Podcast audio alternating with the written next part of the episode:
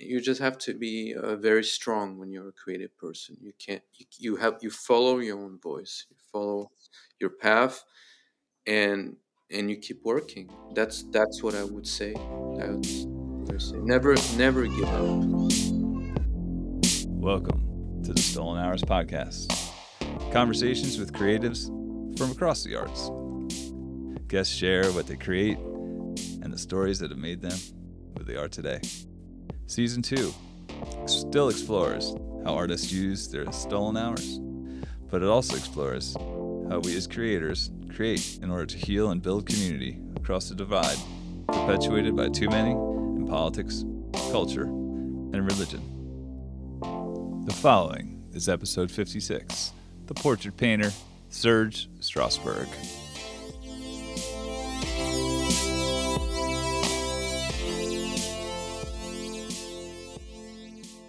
All right, today on the Stolen Hours, we have Serge Strosberg, who was uh, raised in the US and in Europe. Um, he's received classical training at the prestigious Académie Julian um, in Paris and École Nationale Supérieure des Beaux Arts. I'm sure I butchered that.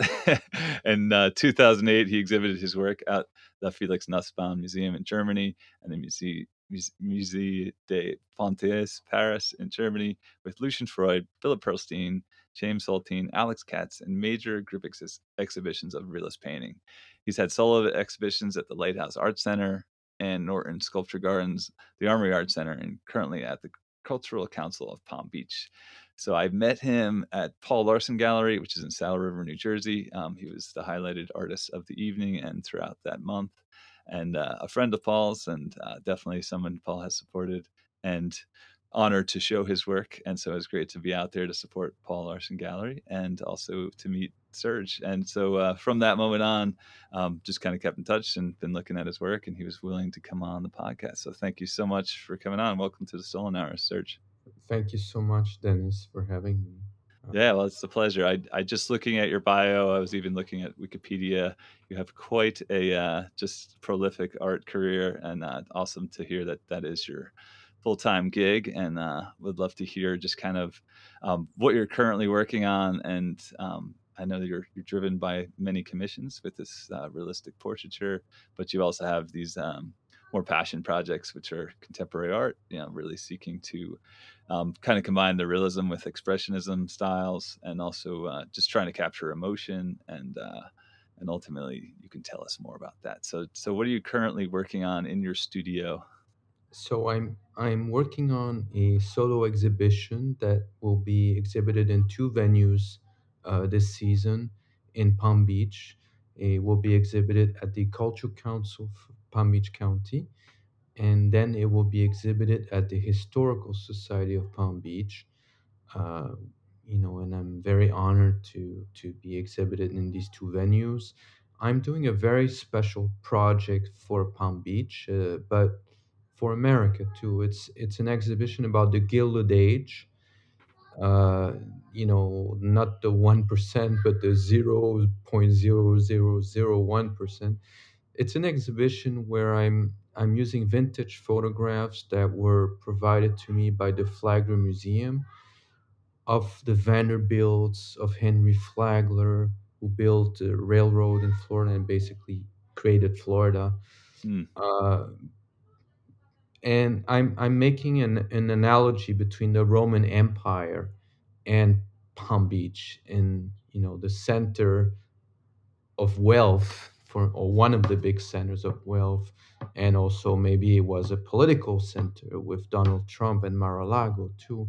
So mm. this is what I'm working on. I'm working on a very conceptual show, uh, modernizing old pictures of uh, of the upper echelon of society from 1896 uh, and then transforming them with color and contemporary outfits.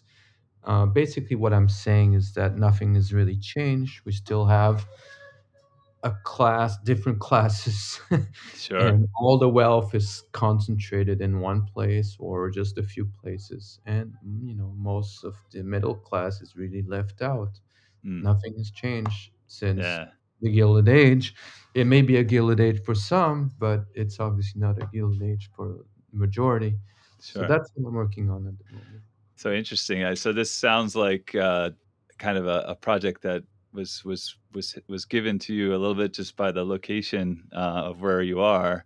Yeah. Um, was this was this um, a an ask? Did they ask you to work with the, this content, or you just discovered the content? It, it, it's it's funny how it came. It came naturally. At first, I approached the Flagler Museum, which is very, you know, you know, very prestigious. It's very similar to the Frick Museum in New York Mm, City. Uh, the Flagler Museum was the mansion of Henry Flagler, of you know, who was a, a billionaire, co co-founder of Standard Oil, and they've never done anything with a contemporary artist, and they still, pro- I'm not sure they want to do something, but they did. No, they did started conversation, and they did nice. send pictures, and they were very curious to see what I was going to do with them, and they're going to see what I did with it, Yeah. and and I guess in the beginning they didn't want me to uh, to paint Henry Flagler, and, and I'm a portrait artist, so it's it's kind Yeah. of ironic, and of course they didn't know that I was I was gonna pay an homage to him, and as I always do, I don't I don't make caricatures of people. I Okay. I put them on a pedestal. They look better Sure. than they ever did, but they didn't want me to in, initially and but the director re- uh, was resigned or was fired. So eventually, the show was accepted by the Culture Council, but I lost the conversation with the Flagler Museum, which basically gave me free total freedom to do whatever I wanted. Wow. Okay. And but I may still do something with the new director. I don't know Yeah. when Yeah. they see what I did. But the the the idea, the concept came naturally because they say you, we don't want you to touch the image of Henry Flagler and then they sent me pictures. One of the pictures was a bust of um, Caesar Augustus, one of the Roman emperors. Hmm. And then I thought, and they told me that he loved Caesar and that the captains of industry of that time admired the Roman Empire and they really thought America was becoming like the Roman Empire. And the Roman Empire did some good things. I mean, they built roads, they Sure. they called it pacifying you know the world but you know they it was it was an empire i mean and and so the idea that's how the idea came i thought i would make a comparison between palm beach which is which is really elitist which is only for a tiny tiny part of the population Hmm. very exclusive and the Roman Empire in Rome. That's how the idea came. When I saw this bust and the admiration of people from the Gilded Age for the Roman Empire, you know, Yeah. Wow. as a model for America, I, I thought of that. And I would like to expand this and do something with Wall Street also with the Yeah. same concept uh, because I, I think it's a very interesting direction. It's interesting. So, so you're so you were willing too to to do the homage to the the uh, name namesake of the museum, which is is was is a totally different mindset, right? And then there's this conceptual idea of you know Yeah, of, of which is much more complex of of like the complexity of history, right? So so there's a real um, gift there in being an artist, and I'm I love that you were handed the keys by the cultural um, center there just to do yeah, your th- do your thing, and even the historical society, you know, i- in modern times. Um, admits the complexity of history, so I'm sure they they will like, appreciate Yeah, your your your yeah. connections and the the Well, that, history of Florida too. I think uh, Palm Beach is interesting because it is it's changing no matter what. I Mm, even if it's very exclusive, incredibly expensive, uh, not some people are not allowed to live there still today. You know, it's not official, but it's obvious that you don't you don't see minorities there. You don't you just don't see them. However, this is changing. This this this this is changing little by little. You see the people coming to Palm Beach, going to dine out. The clubs are joined by other people. There's more foreigners. Uh, there's more Jews on the island. You know, I mean, the, there's still not too many black people or Latinos, but this this is slowly will change and eventually that's going to change like everything else because you cannot live in the past no matter what. You can't. Yeah. Interesting. So I, I love um, you know just just hearing by your accent. I know you're not uh, from a, a li- being we were not born in America, so I know the we I, I read in your bio just um, Belgium was the source, but Eastern Europe is where you grew up as well. So tell us a little bit about your history. So I I, I guess what I mention it is it's interesting to always hear. Um, I guess the American critique from the outside. I think of uh, Robert Frank in his Americans uh, book. You know, I, I think he had such a great perspective from his own history, um, being Swiss, but also just coming to America and seeing it from you know the eyes of someone who was from the outside. But did you? How much did you grow up in America? How much were you in Europe? Let's talk about your history a little bit. So it's complicated. I my life is really is a is a zigzag because I I lived I mean I I was born in Belgium, but at the age of 3 my father uh, took a job at Harvard as a as a professor of biochemistry. So we stayed in Boston for 4 years when I was little and I spoke American quotes. you know, I'm not going to say English, before I even spoke French. And so Sure. that, that was really my first language. But then we went back to Belgium. Then we went back to we went to Paris where where I really learned academics and I learned, you know, really the old school academics, which is a dream I think for most artists, you know, to learn at the Beaux-Arts and everything. Then I went back to America.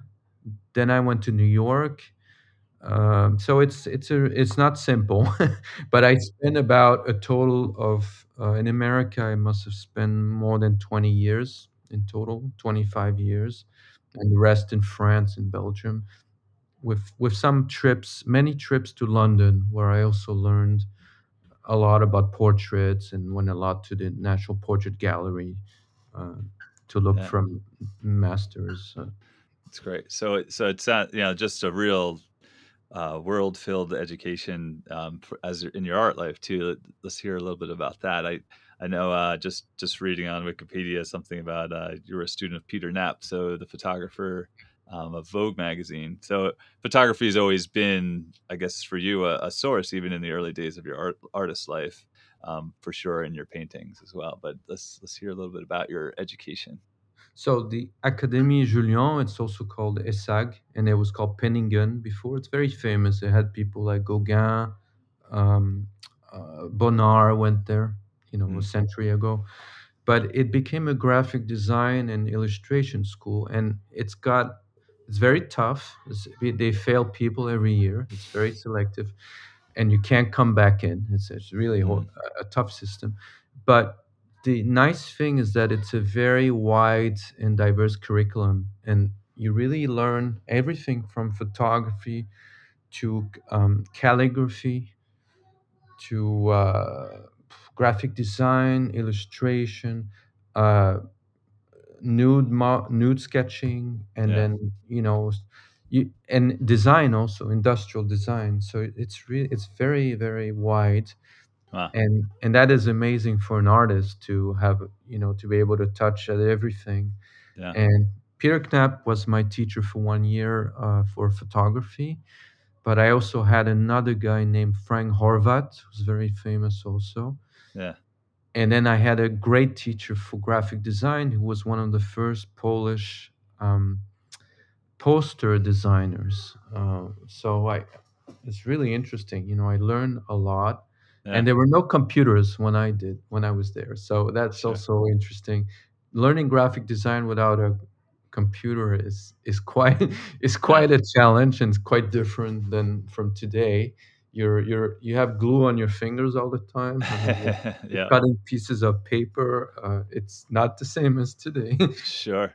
Yeah, yeah, I, I know that my 2D class in high school was was yeah, was a lot of the traditional graphic design techniques, and uh, but we were yeah. using pen and ink and drawing Mhm. the red lines on the edges and trying to get it ready for you know what would be print. Know, back then, so before the computers took over.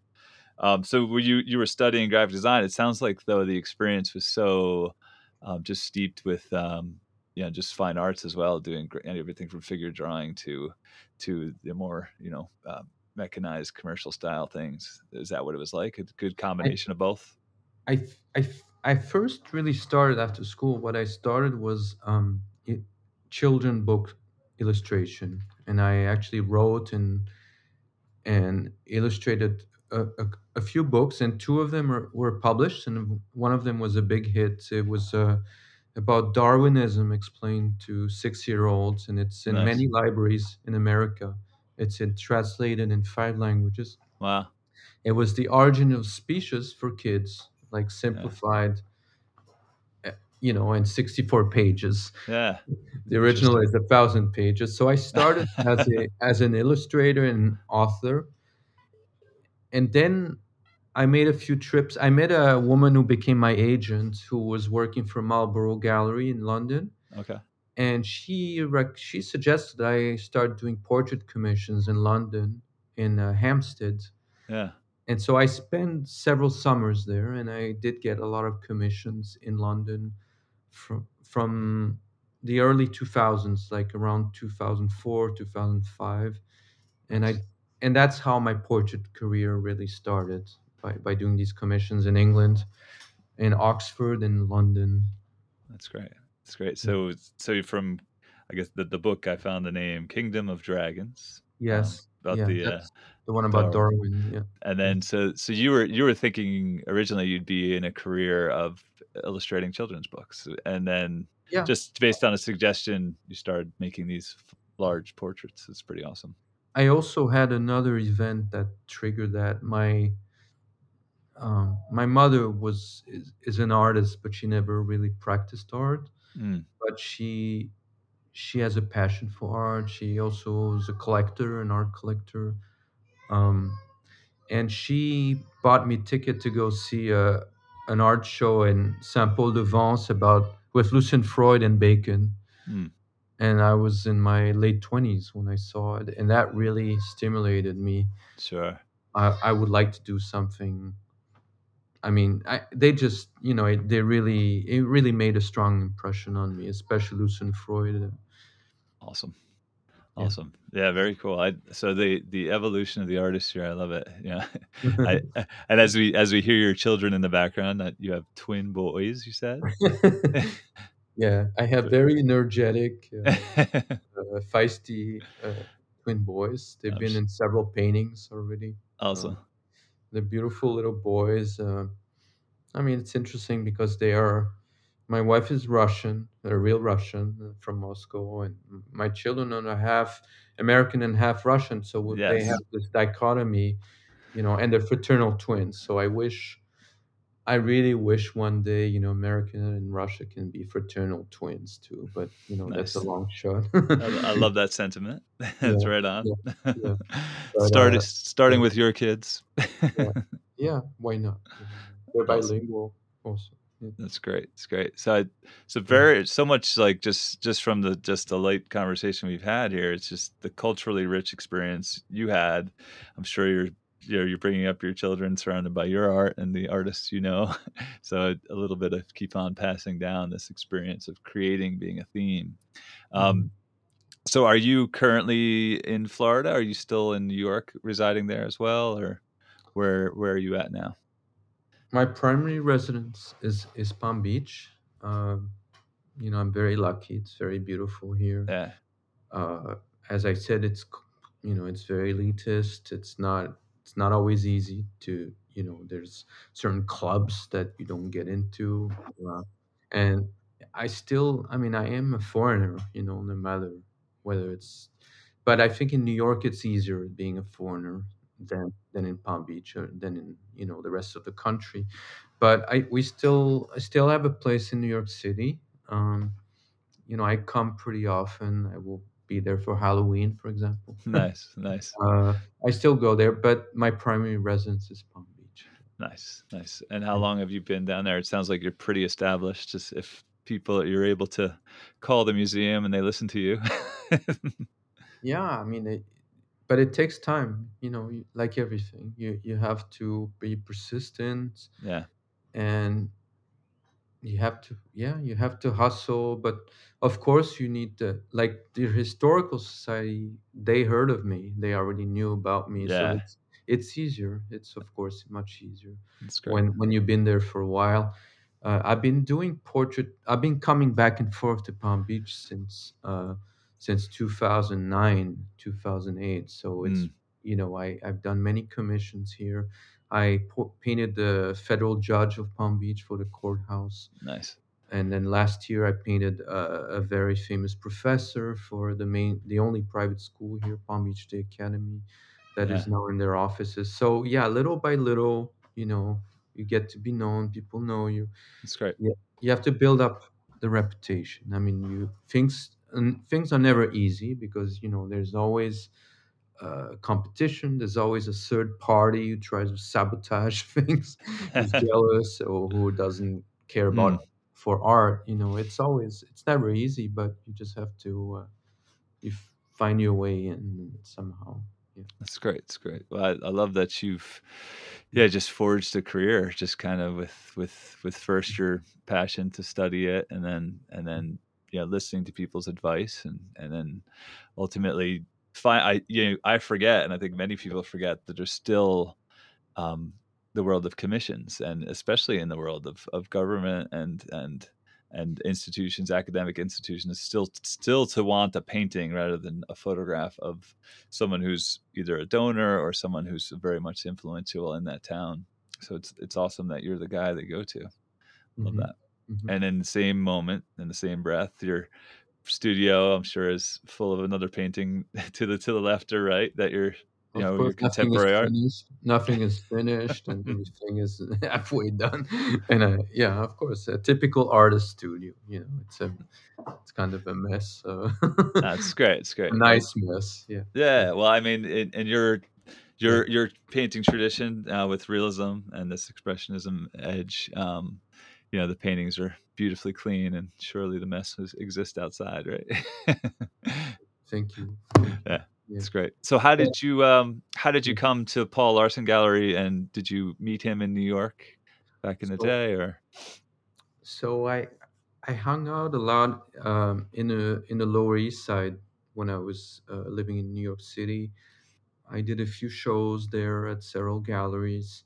Um, Paul found actually found me, and he actually bought a piece of mine uh, for for someone else. So that okay, shows how how nice he is of a person. I mean, he didn't even buy it for himself. You know, he he bought it for a woman, and mm, so that that was already a beautiful gesture of his. Um, so I I immediately knew that he was a, a good person, a nice guy. yeah, And I guess he followed. He's been following my work in Palm Beach and seeing me uh, online. I, I get getting newsletters, uh, following social media, and that's how I, I guess he, I'm very honored that he picked me as the first uh, solo artist for his gallery. And um, you know, I hope he will do very well with his gallery. I think he will. He's he's very organized, persistent. He has yeah, I think he has good taste also, uh, and and also he's realistic, which is not always the case for sure, you know some some art dealers or they they don't understand how how hard it is, you know, to yeah, how how fierce the competition is, and mostly they they don't understand. People don't spend money easily on art. It's no, not a you know it's not a priority, yeah, especially during uh, when the things are not going so well with the economy. You know, it's yeah, it's so he understands all these things, uh, unlike you know other dealers I I met, yeah, and I think he's a good guy. He's very organized uh, he's a very serious person, and I think yeah. he will do very well. That's how I met Paul. Yeah. That's great. So, yeah, I I mean, I our back history is uh, yeah, he's he's the first one ever to give me a commission as an artist, and that was back when we were in high school together.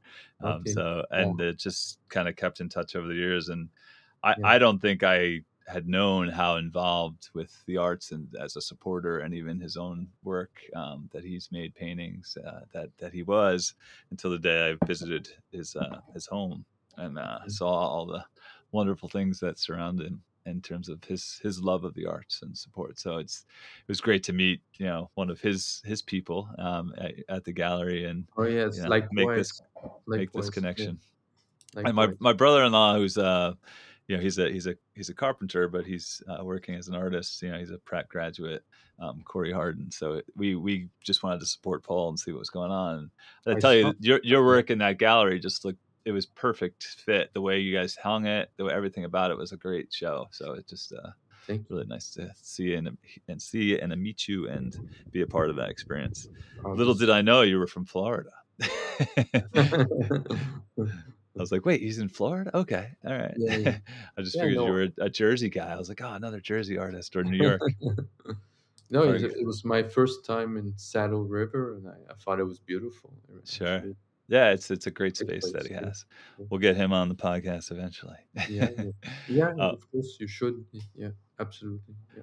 all right. So I I love that you started us off with really just uh just a social commentary, getting a sense of your work.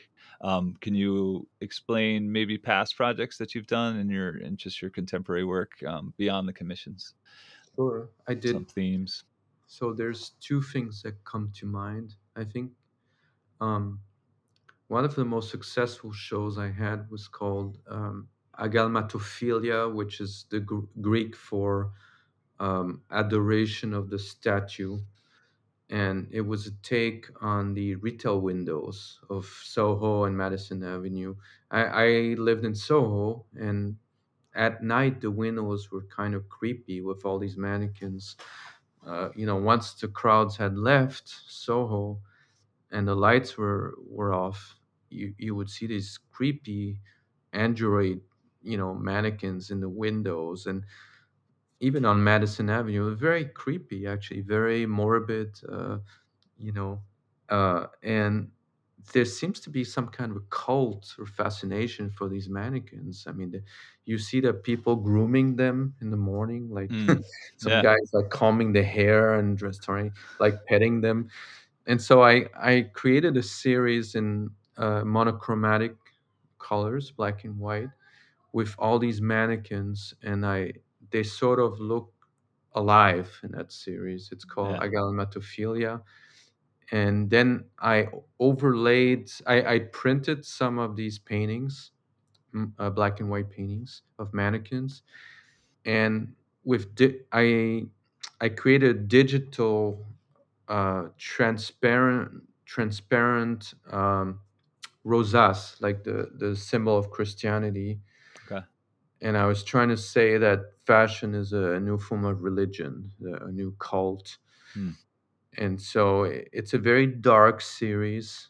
Um, also, thi- this this these are these stained glass uh, shape. The shapes of the rosas also is reminiscent of a retina. Also, so I'm looking at uh, these mannequins through a, a different lens through you Okay. know it looks like a retina so it's it's a transformation basically of the retail windows which are supposed to be glamorous and, and beautiful and it's it's really an expressionistic series about uh, fashion retail windows of madison avenue and soho it's a darker vision of the fashion world. Uh, I see it as a cult, as a scary, you know, uh, some kind of cult. I mean, it's it's uh, it's crazy. I think. Sure. I mean, people I know who've worked in those industries, it's definitely a, a darker place than the, the windows would provide. right, um, right, but for sure, I mean, I think it's an exciting industry. It's a creative industry. It's like Yeah, passion, passion filled. But uh, for sure, I, just in terms of working for that industry, I think it's a, a bit of a hellish experience at, on I, occasions, on many occasions. I was thinking of you know I was thinking of Lagerfeld, Chanel. It's very, it's also very black and white.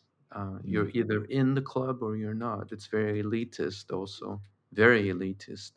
it's almost uh, you know it's a form of fascism i think the the fashion world it's very you see these runway shows and i think they're frightening and the way these mannequins these models walk on the runway. I think it's very frightening. I don't. I I think it's dehumanizing. Where whereas it should be doing the opposite. It's kind of interesting, you know. Yeah. Yeah. So that's that that was that series, and then the other series was probably the most daring thing I've ever done, and and I unfortunately there wasn't enough uh, writing about it, so it kind of got lost. But Okay. It was when Pussy Riot and Femen uh, became famous. I I did a show where I um I found old posters from adult movies from the 80s like uh, like Deep Throat, uh, The Green Door, uh, Debbie Does Dallas, and I I recreated these posters. I recreated typography from the 80s. I did I put the same titles, but I I transformed the actresses actually became the members of Pussy Riot and and uh, and Femen. I replaced the porn actresses with the feminist activists on the posters. So basically, the feminists taking over, um, you know, the actresses. Interesting. Did it was it was it was the message taken the right way? I actually had some women who put who got it who were okay with it, and actually performers. Uh, I f- I forgot the names, but there was a duo of women who actually came to perform during the opening. Okay. Uh, but it didn't get enough. I, it's also the fault of the gallery; they didn't make Sure. any efforts. But the, the, it it should have gotten more exposure. But also, it was hard because I'm a man, you know, Yeah, and yeah, yeah. and of course, how can a man talk about feminism? How Sure. how is it? How can this be acceptable? Yeah.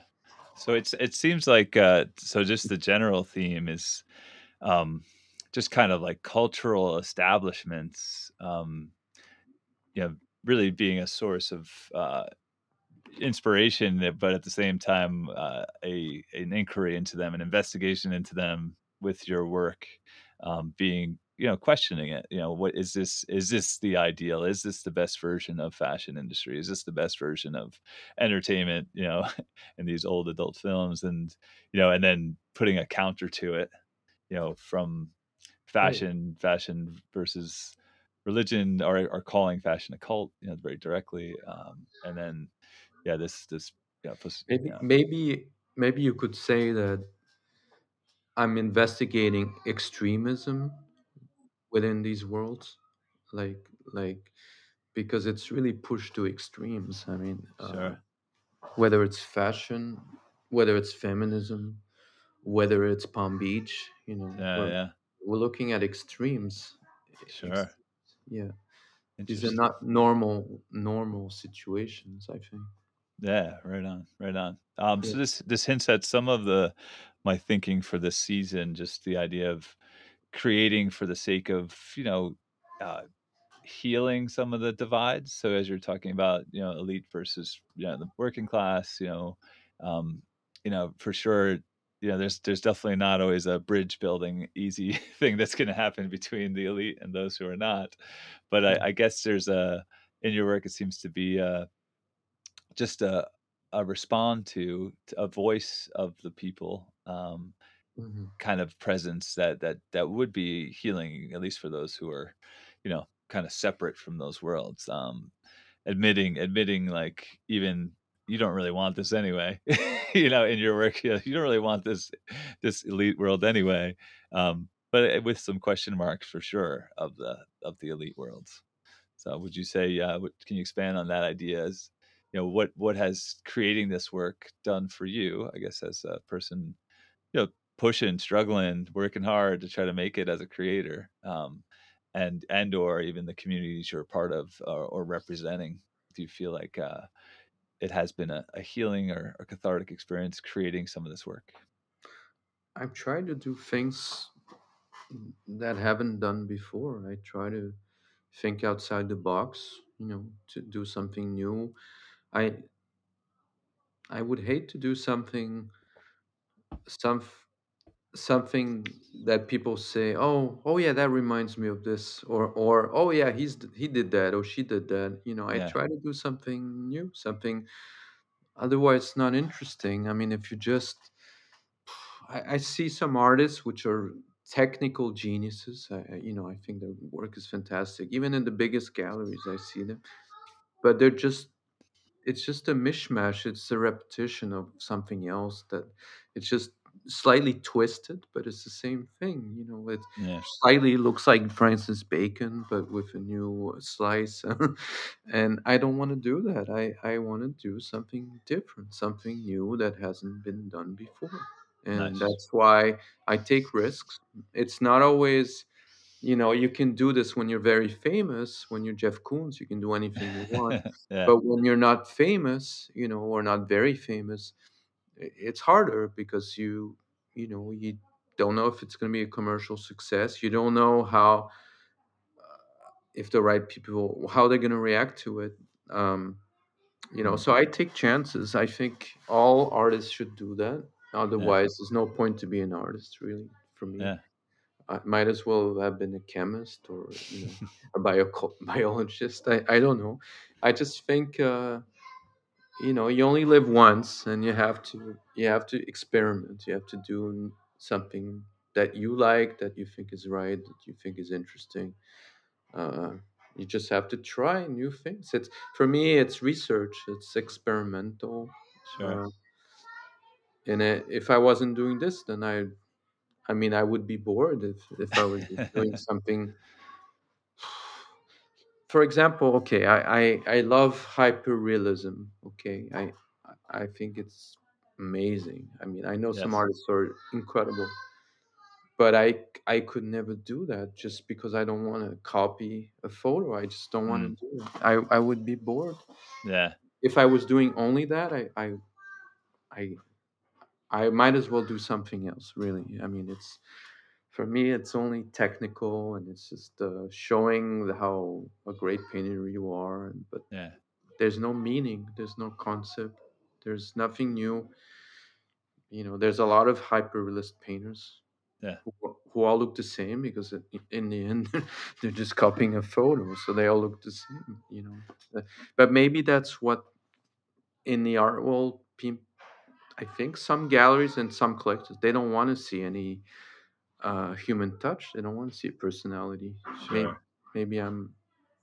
i don't know how do you what do you think I well, I just think there's I I, I guess you know going back to what you previously said, I, I love this idea of uh, the authentic voice, a voice that only you would have. You know, that's that's uh, important as an artist to me. Um, for sure, I think there's so many different genres and worlds of art. You know, the uh, yeah yeah, you, you find a niche and you know that niche uh, sh- sells, and that's why you stay in that that yeah place. You of know, I mean, I guess the benefit you have is you have your commission work, which you know is a totally different thing from yeah from your contemporary art. That's you know your your voice. Um, Mhm. but for sure, your style and your your skill set, the craft of the painting is you know just as strong in either type of painting. Um, so it's nice that you have that as maybe your bread and butter, guaranteed income, because you Yeah. know you you know you're getting paid before you even start, which is a great gift. Yes. Yeah. Um, That's the advantage of commissions. Yeah. and I guess with that, it's it's it's you have the right, therefore, to make the other work that you want to make. That's that's up to you. And I think even so many of the people I interview, it's the idea of uh, yeah, they chose a career, you know, that pays the benefits and it brings home fu- food and you know money to buy and uh, shelter, food, all those necessities. And Mhm. when they make work, they just make the work they want to make because nobody, they don't, they're not beholden to anyone and so it sounds like uh, you've had the support of galleries and representation even to to give you the freedom to to do your thing, which is a great gift, and the commissions to you know make sure you have food on the table, which is a great gift. Yeah. No, I, Um, I I feel very lucky. I'm very lucky. yeah. Um. Yeah. So I think in the end, yeah, I I I, I always have felt that autonomy um, is a, is a necessity in creating art. I always try to have my voice or my signature in my work. You know, hmm um, being a photographer, it's a different thing. There's so much life signature in the work, but you know, composition style, technical choices, all that stuff. Lighting. No, you can always Oh, there's invent. so much. So, and then even the way you tell a story through an Yeah. image. So I've, I've, I don't know if my voice is as present in that as it is in my paintings, or even in my writing. You know, it's like, but signature. I feel like yeah, I feel like we each have a voice, you know, and and we have a purpose in that voice to to be a present in the world. Sometimes we say stuff, you know, just in a conversation where you were like, "Oh, I don't know if that's the way I should have said it," but I think Yeah, in in in artwork, um, and the life that a piece has outside of us once it exists, it's almost like you can't really make a mistake if you put it out there and it's accepted by someone or anyone or a group or community of people because um, it starts to have its own life, which I think is pretty powerful. So I love that. yeah, I yeah. love that. So would you say, uh, what do you think the role of an artist is in general, um, just in terms of this world or even America? I think, I think, um, I mean, in the commercial gallery world, not Paul Larson is de- definitely an exception, okay, but a lot of galleries they have a tendency to put down the artists in order to sell cheaper or I mean, they always blame the artist if it doesn't work out. You know, if Mm, it doesn't sell, it's always the artist's fault. or and I I would tell other artists not to listen to this you know yeah, nonsense. That follow your own voice. Follow yeah, your own voice. Don't. A, an artist has to have a thick skin. Yeah, You know, it's not an easy profession. Uh, any creative profession is not easy, yeah, but you have to have a thick skin. You can't listen, cannot be discouraged by sure. you know the dozens of people who are gonna say uh, that you're not good enough or that it's your fault. Or, you know, you and you just have to be uh, very strong when you're a creative person. You can't. You, you have you follow your own voice. You Yeah, follow your path, and and you keep working. That's yeah, that's what I would say. that's That's great. what I That's great. Never never give up. Never. Yeah, that's a great Never. piece of advice. I love that. Yeah. Yeah. Yeah, I, I, and I feel like there's a room and there's there's a world for outside of the gallery system to be supported and to have your work shown. I mean, as you're saying, you're working with the cultural center, you're working with the historical society. Um, Yeah. Well, there's uh, there's there's room, right? So well, the biggest recognition is, I think, is people who buy your work. You know, who you get to know. yeah, Uh, in the case of portraits, it's very special because this is not a piece of art they're gonna resell. You know, this yeah, is something they're gonna that's gonna stay with the family, yeah, with possibly with the children, probably with the children, with the grandchildren. yeah, And so the connection that you build with a portrait with a client is in, is incredible. It's yeah, it's it's nothing like it. It's it's not like your common artwork. It's it's really special. So, so how how often are you getting just from regular people a, a request for a portrait of, of a family member? Oh, I I get about I usually get like six between six and ten every year. That's great. Yeah. yeah, That's great. Yeah, I could see. I mean, just just from being a photographer of family events at some point in my career, yeah, what a gift it was to be the first one to congratulate, you know, the couple when they got married or whatever. I can imagine this this this family member to be really uh, there's a desire to immortalize them or to create some sort of legacy piece in this painting that you get hmm to be the the creator of. It's probably pretty wonderful of a, a connection and uh and and and a desire of that family for a reason, you know. So it's it's nice to be part of all that. yeah. And some some cases are amazing. I mean, I painted a judge who who confessed to me that he gave the death penalty to some people, and he was confessing to me. I mean, I Mm, was becoming the judge. it was very interesting. He yeah, was, you know, I felt like the judge, not not him. He was. yeah, Uh, he almost it almost sounded like he felt guilty you know it, it was interesting or another case i mean i had a woman divorcing who was telling me about all her problems and and she she's kind of interested in me she she made it clear uh then i also painted shrinks i painted um you know you have very interesting case i had a, a a man who was a vietnam veteran also who yeah, really told me about his story, and he had tears coming to his eyes uh, when he was telling me about Vietnam. And I, I think I captured this in the painting. yeah, yeah. And he wanted that's to, so powerful. And he wanted to tell this story to his children to leave a legacy, like you said. So Mm, that's great. it's basically painting lives of people. uh, Yeah. in one portrait. It's very interesting. Uh, Do how often um, are you working from real life? Is it is it always as so often as possible? that's a problem for me. I mean, when I was living in Europe, in Paris, I I never had problems with this. I always had people Yeah, giving me the time to sit. Um, yeah. and here, people, time is money here. very few people, True. very few people will actually sit down for the portrait, and Yeah, so I have to work mostly from photos. But yeah, I've done so many portraits from life that I, you know, I almost have it in my brain. I have every muscle, yeah. very every facial expression is in. I I know it. I've seen it. I've That's seen it. So. I, so you know, you also have similar types that come back in individuals, Yeah, similar faces, similar muscles, similar expressions. So it's really about experience at some point. You know, it doesn't yeah, matter yeah. if it's from life or photos. You just you at some point you've done so many that you kind of know what to do and how That- to. That's great. That's great. And it sounds like from the conversations you're having, the relationship you're having with these family members or individuals who you're painting, it's it, you build that in the emotionality, which is real. Yeah, I I mean I I don't think I ever I always try to pay an homage to the people that I paint.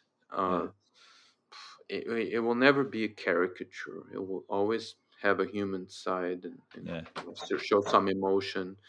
Uh, I mean, the worst for me for a portrait artist or a figurative painter is when there's no emotion, when yeah, when you don't feel anything by looking at a portrait. Then then I feel like there's something missing. You know, you might as well paint a corpse. Like mm, you know, if there's no, that's what that's what it's all about. It's about the soul, right? yeah, yeah. Well, that's it. I think even even why I wanted to have this conversation with you is just whatever little connection we made. And it, it, could have been as simple as me mentioning Philip Pearlstein and you saying, "Oh, I showed with him," and I uh, mentioned him because he lives in my neighborhood on weekends and summers, and just that little human connection of of of people, yeah. and to build that into your work, it seems to be you know the goal, which is pretty great. So that He's that he's amazing. I mean, I I admire his work. It's incredible. oh yeah, Yeah, absolutely. yeah.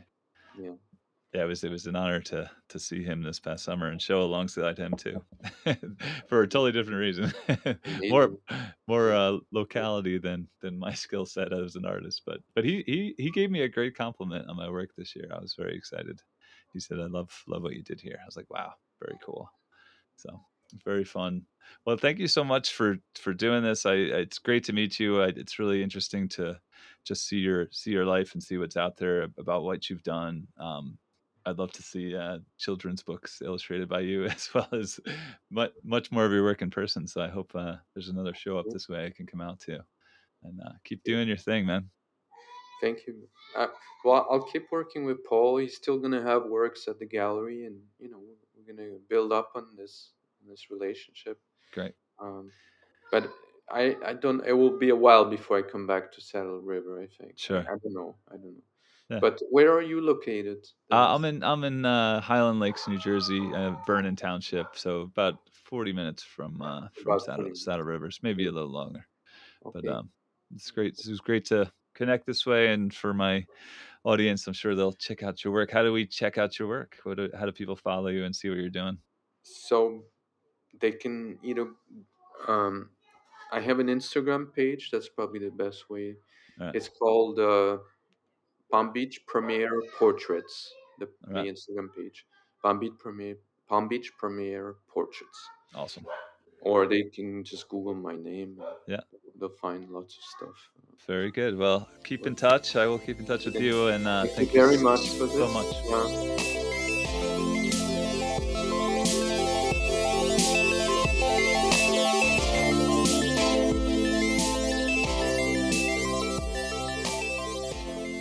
Thanks for listening to. The Stolen Hours Podcast! All right, thank you for listening to another full episode. Just follow us on any of your favorite streaming apps, um, Stolen Hours Podcast. And you could always follow along on Instagram at the Stolen Hours Podcast, as well as online at www.stolenhourspodcast. If you want to reach out to me, your host, Dennis Dalelio, feel free to email me at daleliodart at gmail.com. It's D A L E L I O D A R T at gmail.com.